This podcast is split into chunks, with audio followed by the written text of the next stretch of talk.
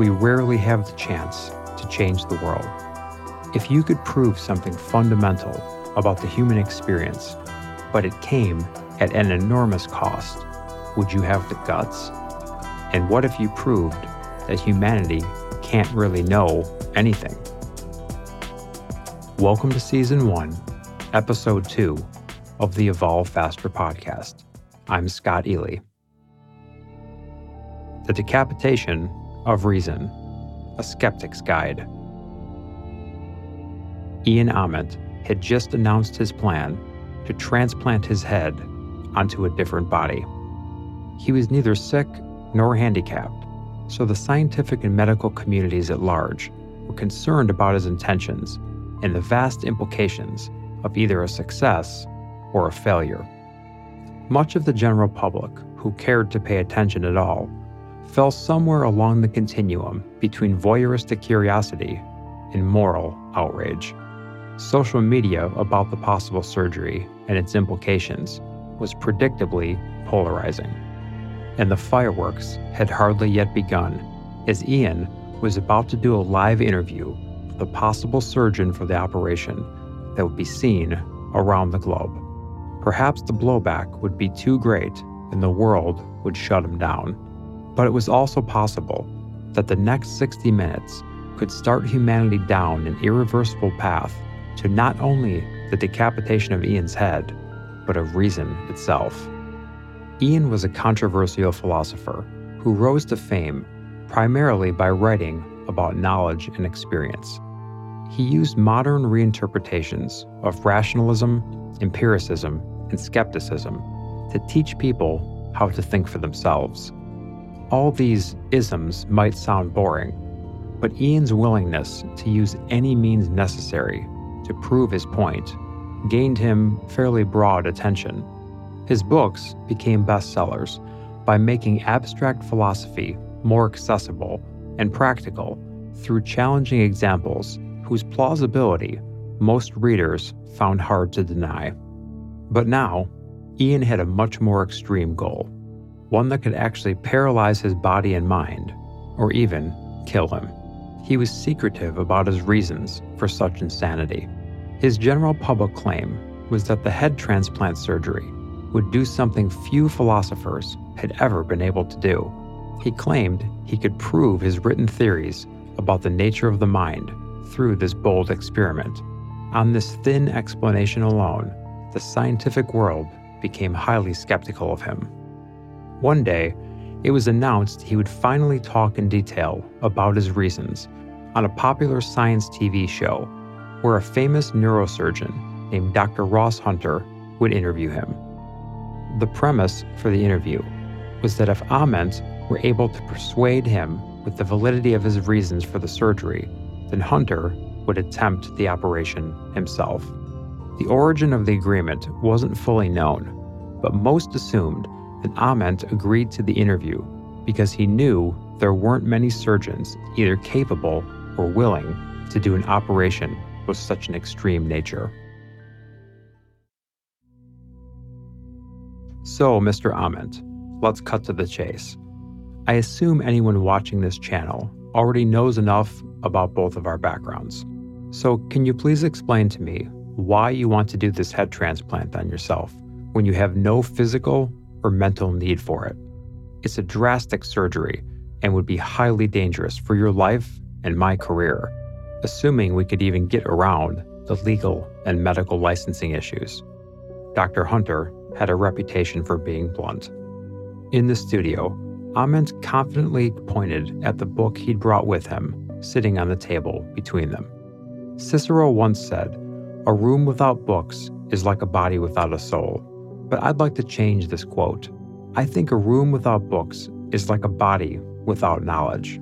As you know, I've been writing about knowledge for a long time, Dr. Hunter. And every word I wrote about it was referring to a single part of the body the head and the brain. In the last 2,000 years, humanity created many theories about mind and knowledge, spanning from rationalism to empiricism to skepticism. As a philosopher, you might think I'm a person who only loves theories. That isn't true at all. I like to think that theories are nothing more than a bag from which we get the ideas, and only through practice can we prove these ideas. Only through practice can any human hope to become their highest self. Ament took a sip of water and continued with the same confidence. You and everyone in this room will likely agree when I say that humans are conscious beings. So I'd like you to imagine a scenario. Imagine you are asleep in your bed. While you're sleeping, someone with a very bad sense of humor moves you from your bed to the deserts of the Sahara. When you wake up, most likely due to heat, you'd naturally have no idea how you got there. You'd start to panic and question everything. You'd be terribly confused. Well, I believe the same effect would happen if you transplanted a head onto a new body. We know there are critical nerve centers in your gut, for example. So, how would the old mind on the new body even know it's real? It is through thought experiments like this that I concluded the only way to prove our entire body creates knowledge is to do a head transplant on myself. I realize it's hard to grasp when worded in a simple statement like this, but please try to understand that I've been analyzing these problems and how to prove them for decades. Dr. Hunter gave Ament a long gaze, as if he was preparing to reveal an unsettling fact. So, just so the audience is informed, you mean to transplant your head onto your identical twin brother's body and the other way around. Is that correct, Mr. Ament? Ament replied calmly, Exactly, Dr. Hunter.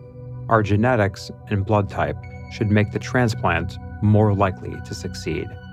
He's also an intellectually curious person who wants to know the truth.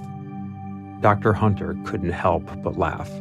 I have to admit, I'm impressed at at least one thing your ability to convince your brother to do this. Imagine the love needed to willingly have your head cut off for someone else's experiment. When I initially found out you were proposing this, I was under the impression you were doing this for some sort of body upgrade. It would surely be convenient to swap out a 50 year old body with one that's only 20 years old. But with your plan, you'll get almost the exact same body. It seems to add an ironic element to this already bizarre story. Dr. Hunter briefly paused, then continued. All jokes aside, your choice of surrogate body, so to speak, does seem to show you have a more serious motive, though I'm quite sure you still haven't revealed it with your description here. So I think you understand, Mr. Ament, why many of us are skeptical of what you're saying. I also personally still can't believe you managed to talk your brother into this. Where is he?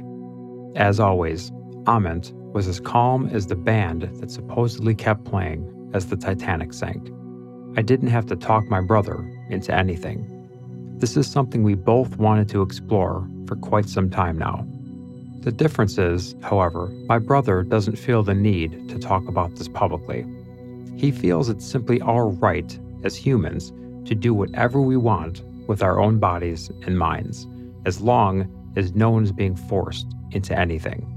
But if you need a metaphor to sell this concept more broadly to the world at large, then I suppose we are the monster and you, Dr. Hunter, have the unique opportunity to be our Dr. Frankenstein. Except this time, we hope it's a little more successful. Ament paused for laughter, but in his dry delivery, and with the weight of this conversation, none was offered. But instead of being shaken by the awkward silence, he smiled and continued. I'm glad you're skeptical, and I'm honored that you took the time to talk with me. Your credentials are the only reason I was willing to do this interview. But being a scientist and having my respect doesn't automatically make you an expert in skepticism. I assume you're aware of that. But more importantly, the obvious opportunity here for you is that no one has yet attempted this operation. Why? Well, besides recent medical technologies making it more plausible, the real reason is that everyone is afraid of the great unknown. Nobody knows what will happen to the person who undergoes this dangerous surgery. But one day it will happen, if not by us, then by someone else. And the sooner we do it, the better. The sooner humanity debunks the great mystery, the faster we will gain new knowledge. You see, our goal isn't just to prove the theory, we also want to shed light on the darkness. Even if we both die, it will be a step forward. So, you two want to be the Yuri Gagarin of the head transplant, Mr. Ament? You want to be the first human who went where no one dared to go before? Is this prospect of your name's living in infamy getting closer to your true reasons? Dr. Hunter stopped for a second as he turned to the camera and the audience directly. Let me offer a little context here so everyone watching is informed on the beautiful history of the head transplant. A Russian scientist in the late 1920s by the name of Sergei Brukhonenko managed to keep the severed head of a dog alive. The dog's head was connected to a primitive heart lung machine. Some 30 years later, another Soviet scientist, Vladimir Demikhov, conducted dog head transplants, resulting in two headed dogs. And more recently, an Italian neurosurgeon, Sergio Canavero, is trying to find a physically incapacitated patient willing to undergo the world's first human head transplant. So, wouldn't it be easier for you to wait and talk to Canavero once he finds a patient and performs the surgery? Surely that would be enough to prove your theory. Ament replied flatly and without emotion. No, Dr. Hunter, I'm afraid that wouldn't be enough. Dr. Canavero is looking for a volunteer who'd benefit from the transplant for health reasons. No disrespect intended, but on whomever Canavero does the transplant, their body will likely already be dead. So, only a head transplant from one healthy body to another would prove my theory on knowledge. I'm not trying to offend anyone. It's just not possible to prove my theory with that kind of body. My theory can only be proved if I do the head transplant with a person whose experiences I know. That is another reason I'm fortunate to be able to do the transplant with my brother a person whose life and experiences I know quite intimately. Dr. Hunter began showing a glimpse of intrigue. But wouldn't it be equally interesting to your theory to prove what it would be like to acquire knowledge after years of having a dead nervous system? As if something caught his attention, a quick spark could be seen in Ament's eye. Yes, it will be fascinating to watch what happens if he finds a patient and the surgery is successful. To give the mind a body capable of experiencing everything this world has to offer is a wonderful thing. But acquiring knowledge isn't just reading books, which is something most people fail to understand. Only people with the capability to critically think can gain beneficial knowledge. Sure, you can read a book and learn how to cook or play an instrument, but without learning how to think critically, you're just another mindless puppet. Ament paused for effect, then continued. This is another reason why I believe it's necessary for us to do the head transplant. I already said the first reason is to prove the body gathers knowledge. But the second reason is to prove the knowledge we gain through our body can't influence the mind. If both our minds stayed the same after the operation, I think that's good enough proof for this thesis. Dr. Hunter looked through his notes then continued, I'm sorry. To me, as a surgeon and a scientist, this still seems like a half baked reason at best. You must know that learning changes the physical structure of the brain, correct? Furthermore, different parts of the brain are more capable of learning separately. So, even if this preposterous experiment works, many uncontrollable elements will likely undermine your goals and supposed proofs. For example, what if after the head transplant, your brain reacts differently, not because of the body, but because some part of the brain decided to do so? You will have your eyes and ears, but it's likely that your sense of touch will be completely different. And it will be hard to prove whether the mind influenced the body or the other way around. Another spark appeared in Ament's eye. Yes, Dr. Hunter, I'm aware of the risks. But I know you're aware the human brain is not just a USB disk used to just store information. Even the commonly used the brain is a computer metaphor is outdated and not very useful anymore. If we have to use a metaphor, the mind is more like a highly sophisticated, self learning software that allows you to use the stored information in the most learning efficient way possible, which is to think critically and be immune to the external influences of society, culture, and other people. Paradoxically, even though our mind is our very essence, most of us don't bother to maximize its efficiency and its possible applications. It would seem that most people these days care more about their bodies than they care about their minds. They seem to care more about, for example, how to train their body than what sort of information to accept and not accept into their minds, and what kind of thinking to include or not include in the way they use their mind. And that is what's crucial. Senses aren't the only tool we use to gather knowledge, but reason as well. Without reason, all your senses become useless and unaccountable. Dr. Hunter seemed to be deeply processing this argument, so Ament paused before continuing. Let me explain it like this, and apologies, but I will have to share some basic philosophy here in order for this to be valuable for anyone watching. Rationalism and empiricism are two contrasting philosophical approaches that aim to account for the world around us.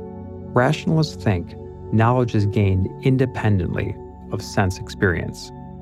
Empiricists emphatically deny this and believe that your eyes, ears, nose, tongue, and skin are the ultimate source of all your knowledge. Now, which should we choose? Let's look at rationalism first. We often say things like, this is unreasonable, or you shouldn't be so emotional, or you should be more rational. It seems that reason and rationality are the most powerful tools humanity was gifted with from evolution. When it comes to our knowledge, rationalists argue there is a reason why each object and natural phenomenon exists. Let's take Plato for an example. He believed every single thing is just a copy of an eternal idea, which he called its form. Ament pointed at the table between them. Look at the table in front of you. Plato would say, this table is just a copy of the original table form. And that form is the one people created in their mind when they wanted to create something practical to hold their plates and supposedly delicious meals. The same goes for all other things. There's the original computer, the original scrambled eggs you ate yesterday, and so on. But the original version isn't perfect. I think you'll agree the wheel invented thousands of years ago wasn't nearly as functional and efficient as the ones we have today. One of the core reasons humanity constantly reinvents things is because of our ability to think critically. Without critical thinking and the belief that the original wheel could be better and more functional, we'd still be using stone to make them. By inventing and using the primitive wheel five millennia ago, humanity gathered knowledge that told us the wheel could be better. This information was later used by our minds through critical thinking to invent better and better versions of the wheel. I urge you, Dr. Hunter, to imagine the possibilities if more people started thinking critically. Dr. Hunter appeared more and more intrigued by what Ament had to say. I'm starting to think you're secretly trying to influence people into not being afraid of the great unknown you mentioned earlier. Maybe you're trying to use the operation not as a way to prove something, but simply to create a statement. I have to say, Mr. Ament, I know you're not an idiot, so you're either very brave, very crazy, or both. Professor Ament continued his theory without giving Hunter's statement much attention. Allow me to explain it further, Mr. Hunter. According to rationalism, our senses may only trigger awareness of our innate knowledge, but it does not provide us with it. The knowledge is already there, and our mind isn't a blank slate. We were born with it. Leibniz, for example, believed that the idea 1 plus 1 equals 2 is evident to us without empirical evidence. In other words, we didn't have to invent the fact that 1 plus 1 equals 2. He called such concepts mathematical truisms or necessary truths. He and many other rationalists claimed that some truths exist independently of our knowledge. Now imagine if we could discover all the truths similar to 1 plus 1 equals 2. Imagine the progress these rare diamonds would allow. Dr. Hunter gave a serious thought and answered I have to admit, since discovering 1 plus 1 equals 2, humanity has made a lot of progress. It's a very basic concept that's opened the doors to many, many ideas. Who knows where we'd be without this knowledge? Possibly even extinct by now. Feeling he'd caught Dr. Hunter's attention, Ament continued. Because of that, I need to find out if there's a necessary truth about our knowledge. The knowledge to do the head transplant is the result of decades of research and failures. That specific knowledge is something you possess as a surgeon, and I believe there's something in this for you as well. I think, Dr. Hunter, that you as a surgeon have the urge to prove this knowledge. It won't help if somebody else does it. You alone need to do it so you can turn your self evident truth into a necessary truth. Maybe, Mr. Ament, but let's not stray away from the topic at hand. With everything you've said until now, you still haven't given us a credible reason. Realizing he had not yet had a breakthrough, as he'd hoped, with Dr. Hunter, Ament calmly continued building the next layer of his argument. Okay, let me move on to the next important principle to understand here. People often believe empiricism is more on the right track. We typically rely on our experience and scientific methodology to discover new knowledge. But my decades of research has led me to believe you need the combination of empiricism, rationalism, and skepticism to see the full picture. Let me explain next the reason for the operation from the perspective of empiricism. Many philosophers, like Karl Popper and Thomas Kuhn, believe there's no such thing as pure observation. In fact, it seems there's no uninterpreted experience. There's always a background on which our experiences are based. Our ideas play a crucial role in the way we perceive the world. Why do people in the United States believe that eating dogs is a terrible act, while in parts of Asia, it's perfectly normal? And in other parts of the world, the cow is sacred. Yet most of the world consumes huge amounts of red meat from cattle every day. Primarily, it's because of the knowledge we were given by our surroundings, our culture, family, and society. But can anyone objectively say that eating either Fido the dog or Bessie the cow is in itself a terrible or immoral act? I don't believe so. Let's take it even further. The same way as there's no way of finding out if eating a dog or a cow is objectively wrong, there's also no way of knowing if everything we experience is actually reality. Many people have experienced different hallucinations or lucid dreams in their lives, and there are numerous optical illusions played by our mind from evolution.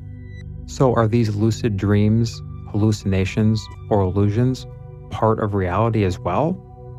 One of the best recent examples was the online meme of the dress that people argued about ad nauseum as to its actual color. The problem is, we can't literally put ourselves into other people's mental shoes, at least, not yet. Although I acknowledge a head transplant is a brute force method, I believe it's the best one we have at the moment. Things like deep virtual reality might eventually get there, but you will never be experiencing someone else's mind until you are literally in their nervous system. To use your analogy, we'd still be guessing about conditions on the moon if we hadn't had the guts to actually risk life and limb to go there. I might not be able to perceive how someone's mind thinks, but I will for sure be able to experience how another body collects knowledge and experiences life. So, Empiricism tells us we need senses to gather knowledge. On the other hand, rationalism says we need reason. But I think you need both and a bit more. You also need skepticism, something that you, Dr. Hunter, and many other scientists seem to have an abundance of, at least about this experiment. Dr. Hunter didn't seem to enjoy Ament's remark and simply replied, Yes, Mr. Ament, but you said yourself skepticism is valuable. So please do continue. I'm certainly not convinced yet, nor do I believe your reasons, but I'll admit you are persuasive. Thank you, Dr. Hunter. Let me finally tell you my reasons for the operation from the point of skepticism, which is the third fundamental concept of knowledge acquisition. Skepticism, in opposition to both rationalism and empiricism, says it's impossible to know anything. David Hume, a famous Scottish philosopher and even more famous defender of skepticism, believed when it comes to philosophical analysis, we should accept all the implications of skepticism. The truth is simple we cannot know anything for sure. Philosophers such as Epicurus, on the other hand, said that it's impossible to live as a skeptic. If a person were to believe that he knows nothing, then he would have no reason to engage in one course of action instead of another. Thus, the consistent skeptic would engage in no action whatsoever and would die. Also, if a skeptic claims that nothing can be known, then one should ask whether he knows that nothing can be known. If he says yes, then he's contradicting himself. If he doesn't say yes, then he isn't making a claim. You see, Dr. Hunter, although I believe the head transplant will give the answers, I'm uncertain of it as well. But my skepticism doesn't tell me not to do it, it tells me to do it. Because only by doing it will I be able to remove my doubt. You, on the other hand, will continue to swim in the unknown because, based on this conversation so far, you're afraid to potentially turn on the light of true knowledge. Mr. Ament, you're constantly leading us to believe you know the procedure behind the head transplant, but I don't think you realize the danger or the fact that it could disallow you to learn any of the things you think it will teach the world. Like with any transplant, the organ needs to be kept alive until reconnected. As soon as you remove any organ, it begins to die. We use cold salt water to preserve kidneys, livers, hearts, and all other organs. But the head is an entirely different story. As soon as you cut off the head, the blood and oxygen stop going to the brain and it goes into a coma. So, first, what you need to do is lower the temperature of both the head and the body to at least minus 50 degrees. This is required simply to have enough time to do the operation in the first place you also need to worry about the body's immune system not rejecting the head, let alone all the other complications regarding nerves, blood vessels, and so on. Ament didn't even seem to flinch. I've researched the basics, of course, and I'm comfortable with the risks as I understand them. I don't need to know the deeper details, as that will be your responsibility. Also, I'm fine with either outcome success or fail theory proven or not. My brother is as well, and we will both sign any liability release required to allow this to happen. Even if it goes wrong, something will be learned that will eventually enable future attempts to succeed. Ament stared at Dr. Hunter for a moment, then continued. But perhaps there's an easier way to persuade you. Let's think of it this way. As a rule, we all need to spend a lot of time if we want to do something properly. I'm here because I've spent a lifetime understanding the acquisition of knowledge. You had to spend years to master the craft of surgery, or else you wouldn't be on the stage right now. Besides these skills, you also had to learn plenty of other essential skills. Take something as simple as breathing. You and everybody else watching learn to breathe to some degree but your power of breathing could be better. The reason you don't improve it is because you don't feel a need to do so to survive. But professional swimmers and divers do need to improve their breathing skills, so they do. So, to this end, the question we'd be answering, once and for all, after centuries of philosophical speculation, is can you learn to think better? It's tempting to suppose there might be some set of guidelines that you could just follow. But when it comes to thinking, these supposed rules can't have value until proven. Empiricism, rationalism, and skepticism can be theorized until we're all blue in the face, but they have far less value for humanity until they can be proved. Would it have been useful to talk about going to the moon without actually trying to go there? The same goes for our knowledge. What's the use of talking about reason and senses as being the primary knowledge gathering tools if we can't even prove the basic foundation for these models? Only by doing the head transplant can I stand behind my words and say something like, Your senses should fuel your reason. Your reason should make you skeptical. And this questioning should then inspire your drive for deeper sense experiences. But maybe, just maybe, one or multiple of those models will be completely thrown out after we have successfully done this transplant. Dr. Hunter felt as if something wasn't right, not in what Ament had said, but how he said it. So, Professor Ament, if you believe in this, then why do you seem to mind me being skeptical about your ideas? I completely agree with everything you just said. I agree people shouldn't use their senses as proof for what they experience. Just because you see something done one way, that doesn't mean it's true or the best way. And we need to use our reason, especially when we need to justify something. Finally, I also agree we need to be suspicious, although I'd prefer to say we need to be intrigued. With a slow shake of his head, Dr. Hunter continued, But even after everything you've said, I still don't believe your reasons. So, unless you tell me the real reason for the surgery, I'm afraid I won't assist you with your plan. It was clear that Ian Ament seemed to be losing the battle, something rarely, if ever, captured on film. Dr. Hunter was a critical thinker who used both his senses and his reason to examine things, but he was also a skeptic. It seemed as if there was nothing Ament could do to break that triple shield. The fire he had at the beginning of the interview suddenly started to wane. After a few more minutes of uninspired dialogue, Ian Ament unexpectedly stood up and turned quickly towards Dr. Hunter. Earlier, I told you we'd be the monster to your Dr. Frankenstein. But it was Nietzsche who said, whoever fights monsters should see to it that in the process, he does not become a monster. And with that, he turned and walked off the stage in the middle of the interview. Through the lens of the cameras that still rolled, he looked like a wounded animal who had barely escaped the hunter. Neither Dr. Hunter nor the audience knew what was going on. Was that scripted? And what did Ament mean with that quote? They all sat in their place in silence.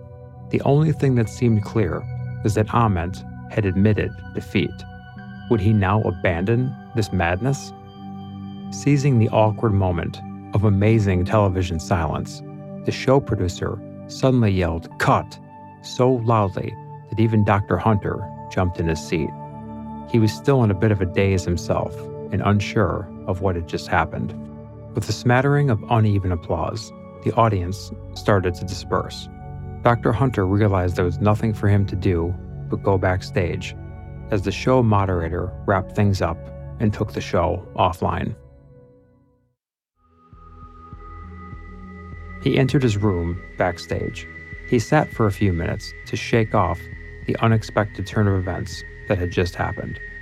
Well, I didn't see that coming, he exclaimed as he got up off the couch. As he was gathering his things and preparing to leave, he heard a knock at the door and he told the visitor to enter. It was Ian Ament. But now, he looked exactly as he had at the start of the interview. With the wounded animal gone, the fire burned again in his eyes, stronger than ever. He broke the silence and said flatly, I'd like to tell you the real reason why I want to do the transplant, Dr. Hunter. He gestured Ian to come in and closed the door behind him. If you remember, at the beginning of our conversation, I quoted Cicero by saying, A room without books is like a body without a soul. I said I didn't agree with it, but I didn't give the real reason. The real reason is that I don't believe there is a soul, and I want to do the head transplant to prove once and for all that it doesn't exist. The human body doesn't have a soul, and we've wasted too much time and too many lives fighting over this concept. For ages, the idea of there being a soul kept people in the dark. It hindered critical thinking. And because of this idea, emotions overpowered reason. People say, follow your heart, but what people should be doing is following their mind. If we do the head transplant, we might be able to prove most of the religious world wrong. It will shatter the foundations of just about every spiritual tradition and may start a new renaissance of scientific endeavor and thinking critically. It could change everything. If my head gets transplanted onto another body, I'll get separated from my supposed soul. So, if after the head transplant, I stay the same person I am now, we will prove to everyone the soul doesn't exist. And I'm sure you realize the body's immune system can't reject something as abstract as a soul because it doesn't exist. And my brother thinks otherwise. So if I'm wrong, it will only mean he's right. Dr. Hunter looked at Ament in shock. Is this all a game to you two? A petty family infighting over some religious and philosophical doctrine? Ignoring the question, Ament continued. You, Dr. Hunter, are now left with a choice. Will you do the transplant and go down in history as the man who proved the soul either does or doesn't exist? Or will you just be another surgeon that no one will remember? Just another human lost in the forgetful sea of the past. In the end, to you, it doesn't matter what the final result is. Maybe the operation proves the soul doesn't exist. Or if my brother is right, maybe it proves that it does. Either way, you have the chance to be remembered as the man who changed the world. Dr. Hunter wanted to scream his reply, but he suddenly and unexpectedly hushed his own voice as he unconsciously realized the levity of what they were now discussing. You are insane. You want to prove that the soul either does or does not exist. Do you realize the consequences if you, I mean, if we do that? The entire world would change. Billions of people's beliefs might become obsolete, and billions of lives could turn upside down. The aftermath would be even greater than the one Copernicus or Darwin caused. He paused, and Ian could see enormous emotion welling up in Dr. Hunter's eyes as another wave of thoughts sunk in. And if you considered what will happen if you prove the opposite, what if the soul does exist? Definitive proof of the soul existing could turn the entire scientific, actually, not just the scientific world, the entire world upside down. And then you two, and me if I decide to help you, will be known as the people who single handedly undermined science. Centuries of the progress of reason will be decapitated alongside your head if the world is forced to acknowledge proof of an immaterial component of our existence. Exactly, Doctor. And I'm asking you do you want to become the Darwin or Copernicus of the modern world?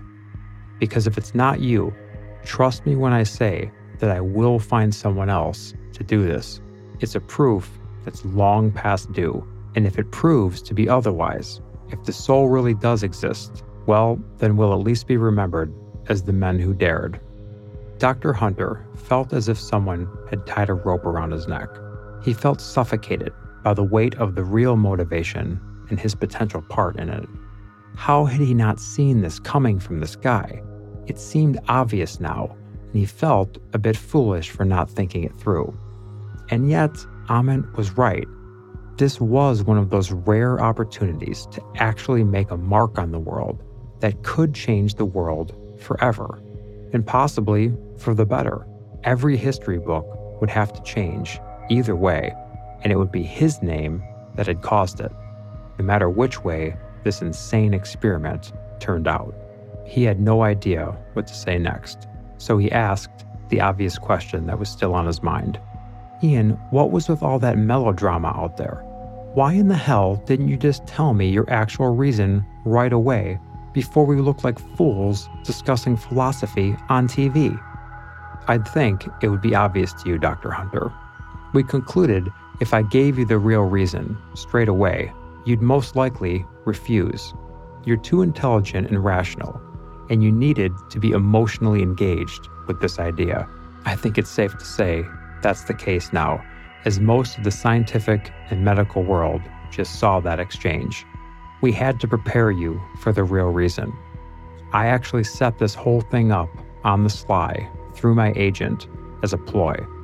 The show was really just a stage for us to meet, and the arguments and drama out there were simply bait for your emotions. Ian flashed a clever smile, but then continued in earnest. But everything I said out there was true. Proving the modes of knowledge acquisition are secondary but important reasons to do this. I used them to create a mindset through which it would be easier for you to decide once I told you the real reason. We don't want just anybody to do the operation. The person has to be free from both the chains of society and individual mental baggage. Only a person with a critical mindset can make the right choice. As you said, this is something that could turn the world upside down completely. Few people are capable of the mental and physical skills needed to pull this off. Ian paused, then continued. So, Doctor, what will it be? Our heads are ready. Is your mind and your legacy ready to take on a centuries old problem and solve it once and for all? Dr. Hunter took a deep breath as he was rubbing his eyes. Ian, did you know that when Darwin finished his famous research on evolution, he kept it secret for more than two decades? One of the likely theories that attempts to explain this long delay states that he was afraid. Presumably, he felt as if he were committing a crime with this research. And in his writings, he said as much. If he unleashed his discoveries onto the world, he thought it would shake the very core of human existence back then. And the same as with Copernicus, he'd be demonized. It doesn't matter if this theory is true or not, there is truth in this thinking. And now you're asking for my hand in repeating the great earthquake or worse. Precisely, Doctor. I'm asking you to help us shake the world from a dream that's been dreamt for too long. It's time for people to wake up. So I'll ask you once again will you help us? Will you become one of the boldest people to have ever lived? Standing there like a dead tree that had just been struck by a bolt of lightning, Dr. Hunter knew he had to give his final answer. The only question left was simple but impossible to answer. Would his answer truly be his, or would it be one influenced by his skepticism, sensory experience on that stage, and the battle of reason he just had with Ian Ament? In the homes of millions of scientists, doctors, and intellectually curious people around the world, the collective response to the interview was, in a word, intrigue. If there was a single question asked in all those homes that evening, it was, should he do it? Dr. Hunter went to bed that night and failed to sleep, plagued by the exact same question. But he was even more troubled by the potential consequences whether he did the surgery or not. The Evolve Faster podcast is written, produced, and performed by Scott Ely. Many episodes are also co written with the help of Antonio Rosich. It takes an enormous effort to produce all the quality, original content needed for this podcast. Your support would be greatly appreciated, and you can learn about multiple ways to do so by going to evolvefaster.com forward slash subscribe. Here you'll find direct links to review and give the podcast five stars on key platforms like iTunes, and share it on social media.